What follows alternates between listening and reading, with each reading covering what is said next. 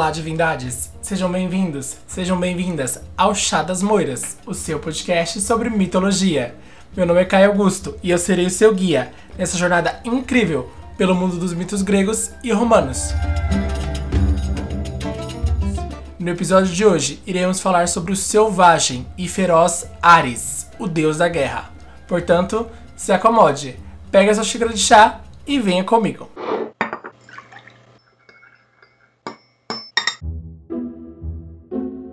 Chá das Moiras, o seu podcast sobre mitologia.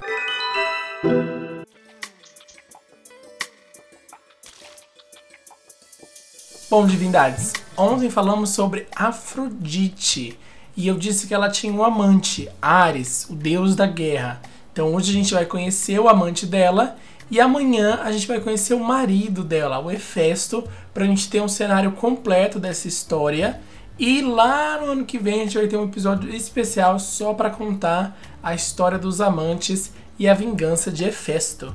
Então fiquem conectados aí no podcast que vem novidade por aí.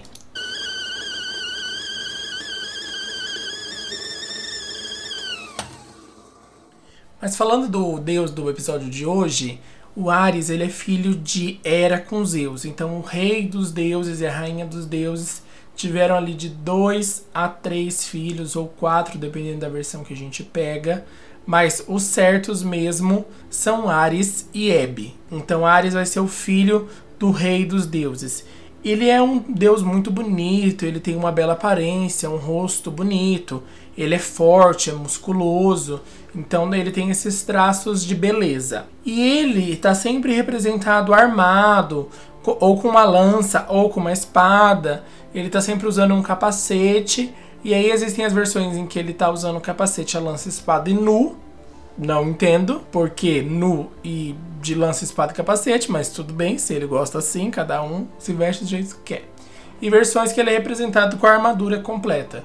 Mas o Ares, ele sempre vai estar tá ali representado nas artes e nas esculturas, sempre com algum objeto de guerra próximo a ele. Então, a espada ou a lança, ou ele vai estar empunhando, ou vai estar ali num cantinho próximo a ele, porque ele é esse deus da batalha.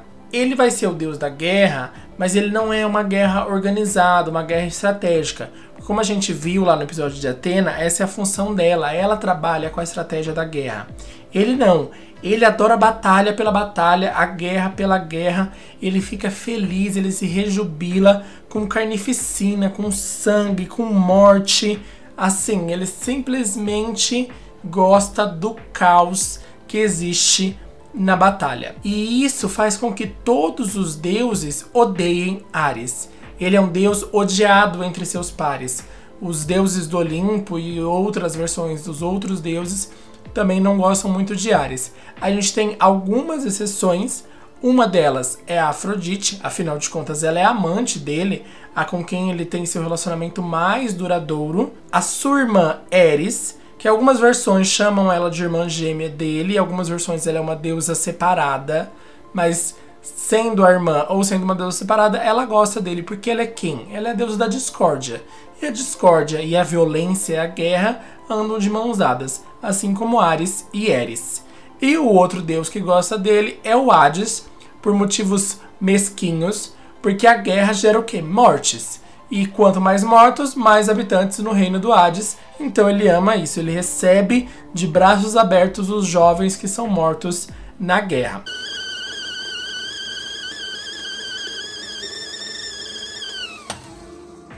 É, Ares, ele tem vários filhos com deusas e com mortais. Ele não tem nenhum relacionamento homoafetivo como alguns deuses têm. O Ares ele não vai ter. Ele é o hétero top da mitologia. E esses filhos, eles normalmente vão ser extremamente violentos e eles vão estar envolvidos em histórias e em mitos que são envolvidos em tragédias e episódios violentos, assim. Todos, todos não, mas a maioria dos filhos de Ares tem ali o seu envolvimento com alguma coisa trágica, alguma coisa extremamente violenta, puxando aí a selvageria do seu pai. Embora ele tenha várias amantes, a mais famosa vai ser Afrodite, ali o seu relacionamento mais duradouro, com quem ele vai de fato ter o amor da sua vida e vai gerar aí alguns filhos famosos, como o Phobos, que é o pânico, deus do pânico, e o Deimos, que é o deus do medo. Então eles são filhos ali de Ares com Afrodite, assim como a deusa Harmonia.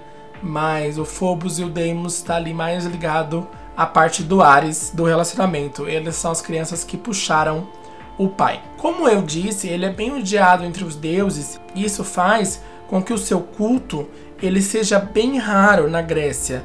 Os gregos, no geral, como eu já disse lá no começo, eles não são pessoas muito afeitas à guerra. Eles não estão muito afim de lutar. Eles lutam quando é necessário. Por isso que Atena representa a face melhor da guerra para eles. Porque Atena, ela só luta quando é necessário, quando é estrategicamente bom para ela. Ares não, ele gosta de instigar a guerra, ele gosta de instigar a luta e ele gosta que ela role. Então, normalmente os gregos não cultuam muito Ares. O seu culto é mais voltado ali para a região de Esparta. Ali os espartanos cultuam bastante Ares. A gente vê isso no filme 300, que a gente vê que os espartanos são ligados a essa coisa da guerra, da violência, da briga. Eles vão com os 300 lá fazer a guerra de qualquer jeito. Então eles têm muito enraizado esse culto a Ares. Mas não é comum é, entre os gregos o culto a esse deus. Se eles foram cultuar alguém que representa a guerra, eles preferem cultuar a Atena em sua versão guerreira.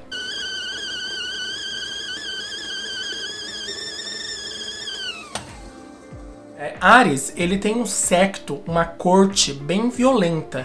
Tem alguns deuses que acompanham ele ali no campo de batalha, que são deuses que representam essa violência da guerra, as piores partes que existem na guerra estão ali presentes com ele. Uma delas é a deusa Eris, que em algumas versões, como eu disse, é irmã de Ares e em outras versões ela é uma deusa separada. Mas ela tá ali pela discórdia da guerra. A discórdia que inicia a guerra e a discórdia que se envolve ali na guerra para que ela se enrole e dure por mais tempo. Outros dois que acompanham Ares nesse momento da guerra são seus filhos, o Phobos e o Deimos. Relembrando, o Phobos é o pânico. Inclusive a palavra fobia vem do deus Phobos, que é esse pânico de algo, homofobia, transfobia, todas as fobias estão ali é, abarcadas pela palavra do deus Phobos, o pânico.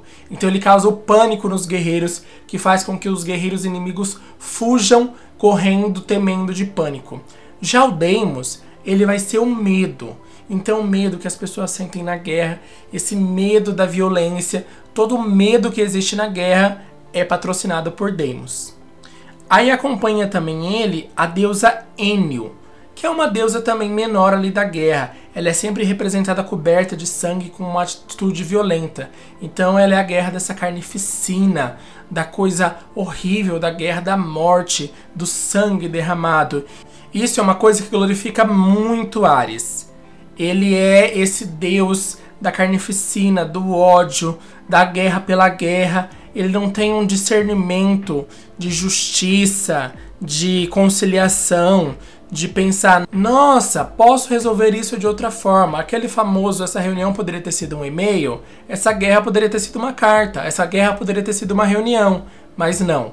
Para Ares, tudo é a guerra e ele quer a guerra de qualquer forma. E quanto mais violenta, quanto mais sangue se derrame, melhor Ares se sente.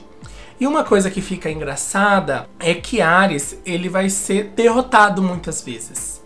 Ele é derrotado diversas e diversas vezes por Atena, por Hércules, por Diomedes.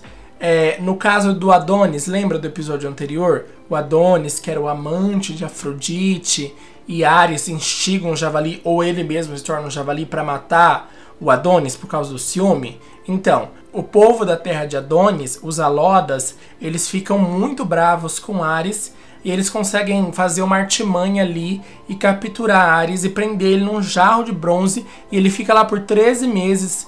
E ele só consegue ser resgatado por Hermes, porque é o mais inteligente, o mais rápido dos deuses. Ali ele consegue achar Ares e resgatar ele, só que ele está extremamente fraco, extremamente debilitado por esses 13 meses passados no jarro. Ele vai ser constantemente derrotado por deuses, heróis e mortais. Isso mostra a ideia de que a força bruta ela vai ser sempre dobrada diante da inteligência e da estratégia, que é uma coisa que os gregos glorificam demais. a inteligência, a estratégia, resolver as coisas de forma inteligente. Isso, para os gregos, vale muito mais do que a força bruta. Então, embora Ares represente essa guerra, essa força bruta, essa violência, ele vai sempre perder diante de um adversário que seja mais inteligente e mais estratégico que ele.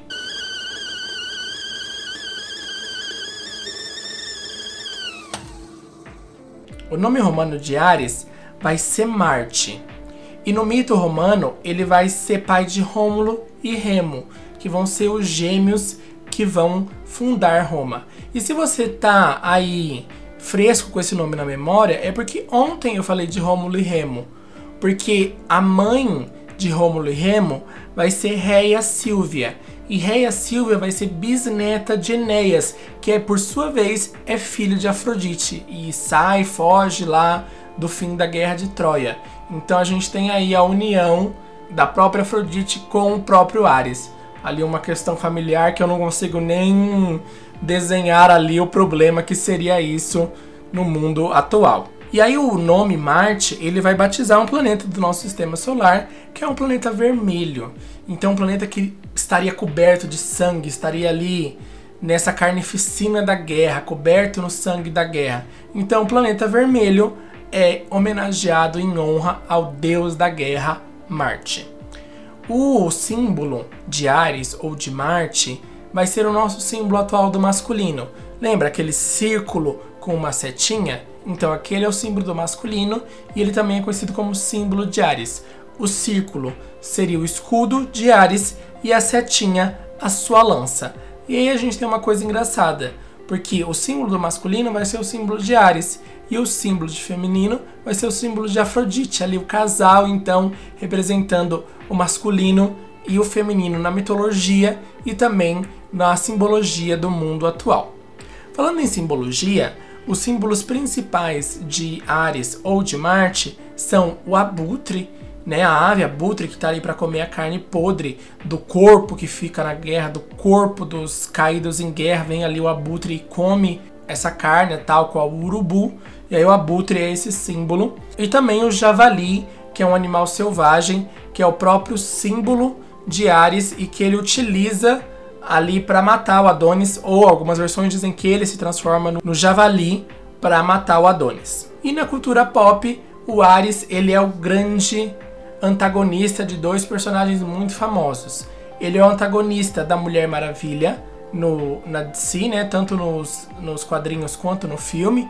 No primeiro filme da Mulher Maravilha a gente vê isso. Ela luta contra o Ares. Se vocês não assistiram, assistam. Meu amigo Alex Costa deve estar dando berros agora, porque ele gosta muito da Mulher Maravilha, ele é viciado em Mulher Maravilha. Inclusive, sigam meu amigo. É aquele filme, o Instagram dele e o canal dele, ele fala sobre filmes, séries, faz reações, muito bom. Sigam ele lá. Qualquer dia vem uma parceria entre a gente para falar de heróis e mitologia. Ou heróis não gregos, heróis, super-heróis e mitologia. E ele também é arqui-inimigo do Kratos. Porque o, o jogo chama God of War, Deus da Guerra. Então Kratos ele rouba o posto de Ares como Deus da Guerra e aí existe essa inimizade entre o Kratos e o Ares.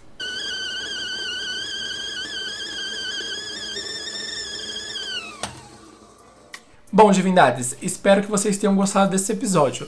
Eu, particularmente, como um fã grande de Atena, detesto Ares. E detesto também a guerra feita sem sentido, a guerra feita de forma violenta e sem objetivo nenhum. Detesto guerra no geral, mas a guerra de forma violenta e sem sentido é mil vezes pior. Alô, Estados Unidos! Tô falando com vocês. Sigam a gente nas redes sociais, é arroba Moiras.